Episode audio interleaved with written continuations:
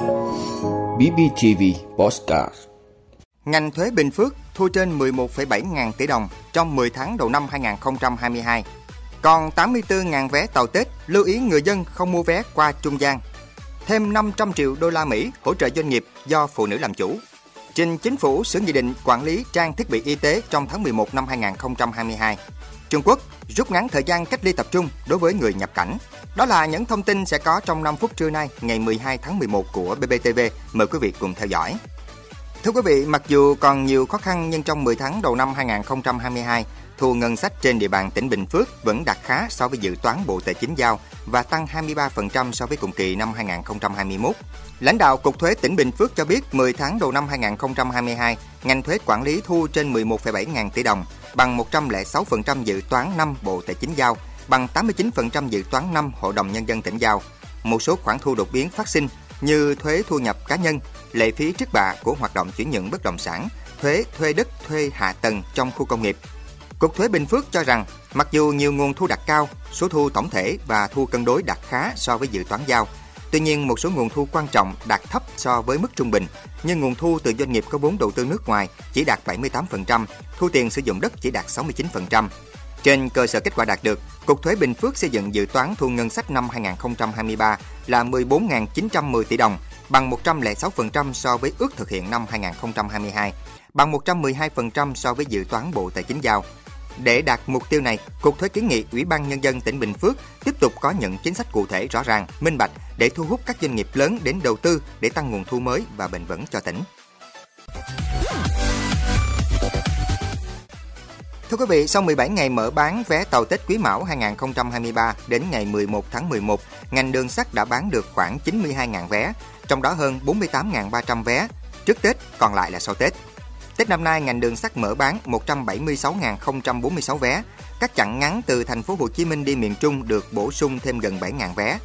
Ngành đường sắt lưu ý hành khách khi mua vé và khi đi tàu cần mang theo giấy tờ tùy thân được pháp luật công nhận, bản chính và có thông tin trùng khớp với thẻ lên tàu. Tuyệt đối không mua vé qua các đối tượng trung gian cò mồi chợ đen, mạo danh nhân viên đường sắt để tránh mua phải vé giả, vé không đúng thông tin, vé bị cào sữa không có giá trị đi tàu. Thưa quý vị, Ngân hàng Phát triển Châu Á ADB cho biết đã cùng Ngân hàng Thương mại Cổ phần Việt Nam Thịnh Vượng VPBank ký kết gói vay 500 triệu đô la Mỹ để mở rộng tiếp cận tài chính cho các doanh nghiệp nhỏ và vừa do phụ nữ làm chủ và các dự án vốn vay xã hội ở Việt Nam.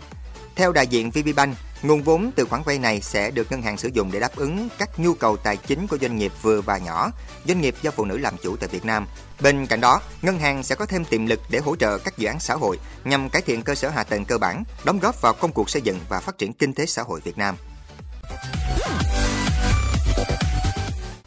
Thưa quý vị, Chính phủ mới đây đã giao Bộ Y tế chủ trì phối hợp với các bộ kế hoạch và đầu tư, tài chính, tư pháp và các bộ cơ quan liên quan khẩn trương sửa đổi bổ sung Nghị định 98 năm 2021 về quản lý trang thiết bị y tế theo trình tự thủ tục rút gọn, trình chính phủ trong tháng 11 năm 2022. Đồng thời, chính phủ cũng giao Bộ Y tế tiếp tục đổi mới cơ chế tài chính y tế, thực hiện lộ trình phù hợp tính đúng, tính đủ giá dịch vụ y tế, tổng kết việc tự chủ trong bệnh viện, khẩn trương phối hợp với các bộ ngành tháo gỡ khó khăn, sửa đổi ngay các bất cập trong các quy định về đấu thầu mua sắm và tập trung giải quyết nhanh bảo đảm thuốc, vật tư, trang thiết bị y tế đáp ứng yêu cầu khám chữa bệnh. Bộ trưởng Bộ Y tế Đào Hồng Lan cho biết về tình trạng thiếu thuốc vật tư y tế để đảm bảo cung ứng thuốc, trang thiết bị vật tư y tế tại các cơ sở y tế có liên quan đến hai yếu tố quan trọng. Đó là việc đăng ký lưu hành kịp thời các sản phẩm thuốc, trang thiết bị y tế và việc đấu thầu mua sắm trang thiết bị y tế của các cơ sở y tế. Đối với việc đăng ký lưu hành thuốc, thiết bị y tế, thời gian qua mặc dù có những khó khăn bất cập về liên quan đến dịch Covid-19 và một số lý do khác, như doanh nghiệp không chuẩn bị được hồ sơ, giấy tờ, cơ quan không thể kiểm tra đánh giá được thực tế, nhà máy sản xuất trong điều kiện giãn cách xã hội, hoạt động của chuyên gia bị ảnh hưởng. Về việc triển khai trong thực tiễn có vướng mắc liên quan đến quy định về đấu thầu, các nội dung nằm trong các quy định của luật, nghị định, thông tư của các bộ ngành liên quan, làm cho có thời điểm thiếu thuốc cục bộ. Bộ đã rà soát đánh giá nguyên nhân của vấn đề này. Nội dung nào do cơ chế chính sách, nội dung nào do tổ chức thực hiện để có giải pháp tham mưu cho phù hợp.